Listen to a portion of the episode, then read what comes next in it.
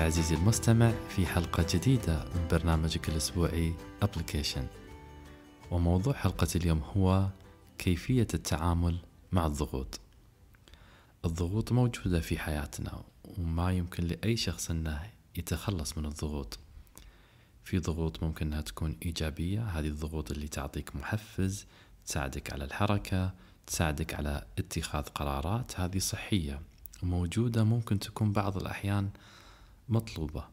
وفي الضغوط المرضية أو المضرة اللي على المستوى أو على المدى البعيد اللي ممكن أنها تسبب لك أضرار. وهذه اللي راح نناقشها في حلقة اليوم.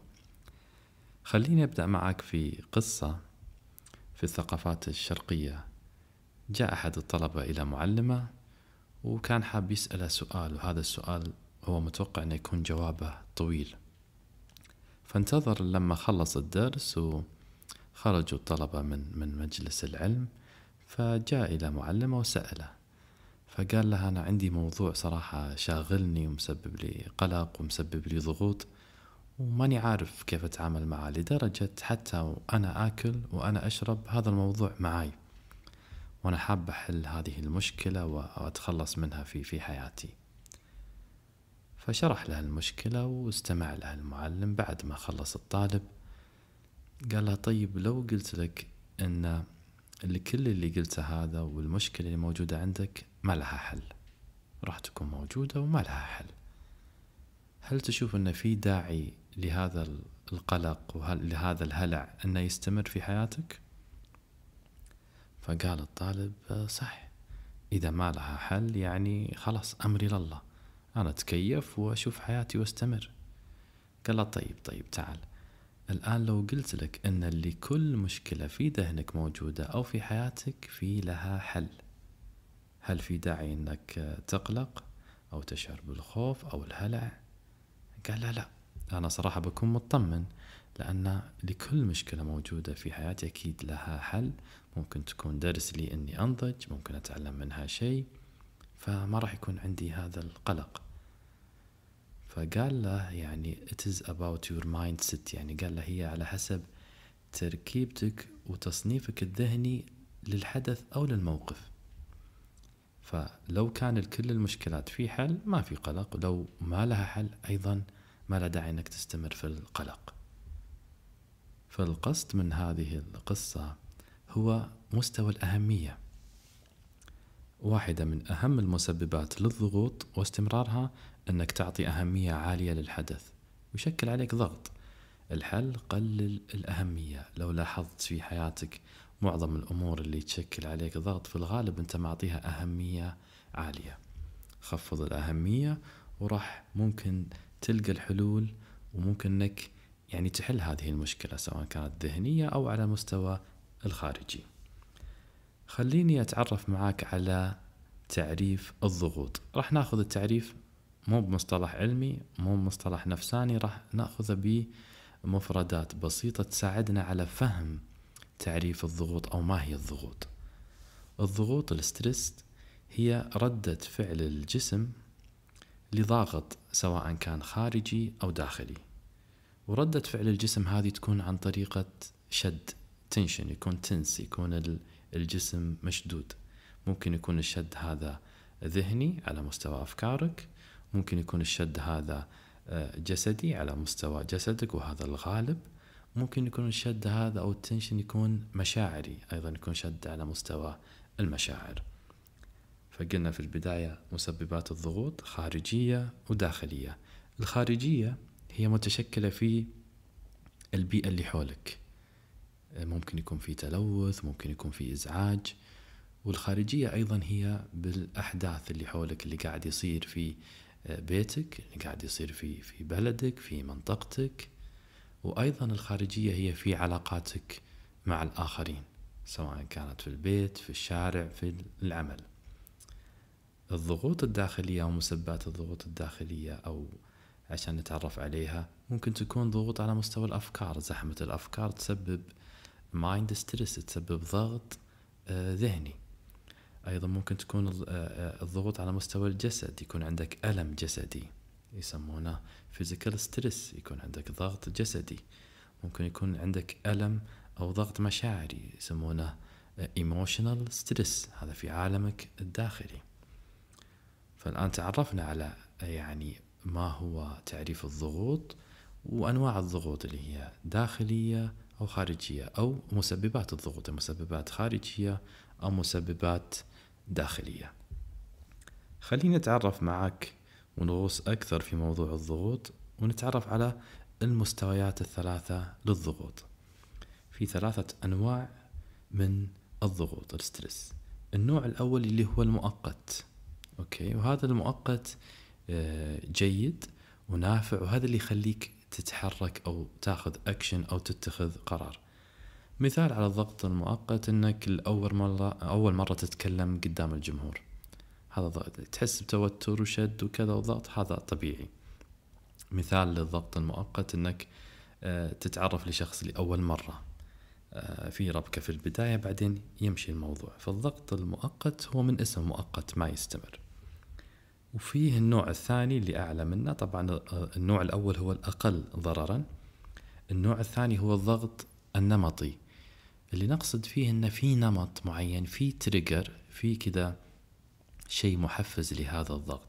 مثلا في كل مرة أنا أخرج مع أصدقاء جدد أشعر بالضغط وما أعرف أتكلم.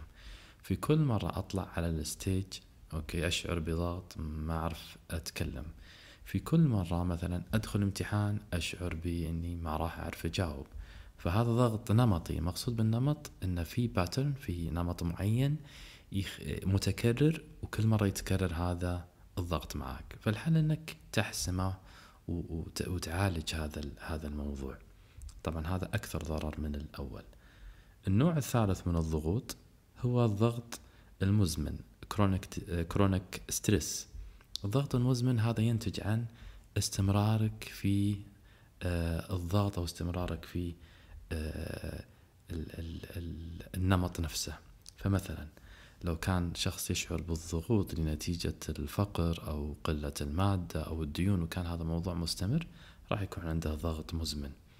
لو كان عنده مرض مستمر وما تعامل معاه وما حاول يأخذ خطوة للأمام أيضا هذا المرض راح يسبب له ضغط مزمن. لو كان مثلا آه، في حدث في الماضي هو حزين يشعر بالأسى من هذا الحدث سواء كان في البيت أو مع الآخرين أو في العمل. وهذا الحدث عالق في ذهنه أيضا راح يسبب هذا ضغط مزمن وهو الأخطر وهو الأكثر ضررا. طيب يعني معناته عندنا ثلاثة أنواع من الضغوط مؤقت نمطي ومزمن. خلينا نتعرف معاك على ال side effect الآثار الجانبية للضغوط. كثيرة ممكن تدخل أنت جوجل وتكتب stress side effect أو تكتب الآثار الجانبية للضغوط. أنا راح بس أستعرض لك بعض الآثار آه، الجانبية أو التبعات عشان أنت تكون مدرك لها مدرك لخطورة آه، آه، استمرارية الشخص في الضغوط. واحد راح تكون عندك طاقة منخفضة. اثنين الجهاز المناعي يضعف يضعف أداءه تقل سرعة التشافي. تكون دقات القلب متسارعة. آه، صداع مزمن وبعض الأحيان يكون فيه الشقيقة.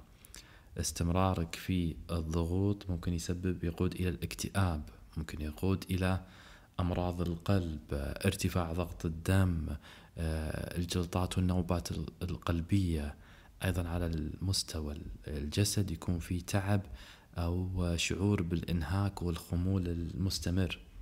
آه، مضار وآثار جانبية كثيرة. على مستوى المشاعر راح يكون الشخص في مشاعر منخفضة.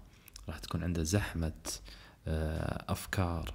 ردة فعل ممكن تكون بعض الأحيان عدوانية أو ردة فعل تكون ما في ردة فعل. فريزنج يكون الشخص متجمد. فهذه بعض الآثار الجانبية للضغوط. خليني أناقش معك أو أشاركك بعض الخطوات أو بعض الأفكار اللي اللي تساعدك في تخفيف الضغوط. واحد وهو الأهم خفف من سرعة أفكارك. لما تخف من سرعة تنخفض أو تبطأ سرعة الأفكار راح يخف مستوى الضغوط. تعلم تقنيات التنفس بعمق. التنفس عامل مهم في تنظيم وإبطاء آه، دقات القلب واستعادة التوازن الداخلي لأعضاء جسمك. آه، ثلاثة وهذا موضوع تكلمنا عنه في بداية الحلقة خفض الأهمية. أنا ما أقول لك أهمل الموضوع أو تجاهله خفض من أهميته. okay الموضوع كبير okay خلينا نخفض من أهميته شوي ونركز على الحلول. take break خذ لك break إذا كان في ضغط في ضغط في ضغط خذ لك break توقف عن العمل خذ إجازة توقف عن العمل. الشيء اللي يسبب لك الضغط خذ break آه، أيضا من الأمور اللي تساعدك على تخفيف الضغوط مارس هواية. ولو ما عندك هواية تعلم هواية جديدة حرفة صنعة فن. من المهم جدا أن يكون في عندك على الأقل هواية إلى ثلاثة هوايات. لو أنت تسمعني الآن وما عندك على الأقل ثلاثة هوايات أو ثلاثة ممارسات تحب تمارسها أرجوك ابحث في جوجل اكتب هوبز اكتب آه، آه، كيف ممكن ألقى هوايتي هوايات جديدة وشوف جرب الهواية اللي تنسجم معك. أيضا أمر مهم جدا في موضوع الضغوط تحرك مارس الرياضة. الحركة ممارسة الرياضة تمارين التمدد الجسدية تساعدك على تخفيف الضغوط. خليني هذه بعض المقترحات فخليني أختم معاك الحلقة في تمرين وتطبيق عملي زي ما تعودنا. ثلاثة تطبيقات عملية تساعدك على تخفيف مستوى الضغوط. واحد التنفس القلبي. واللي نقصده بالتنفس القلبي آه، أنك تتنفس من القلب تركز على منطقة القلب في منتصف الصدر والتنفس سهل وبسيط. هو خمس عدات مثلا تأخذ شهيق واحد اثنين ثلاثة أربعة خمسة زفير واحد اثنين ثلاثة أربعة خمسة.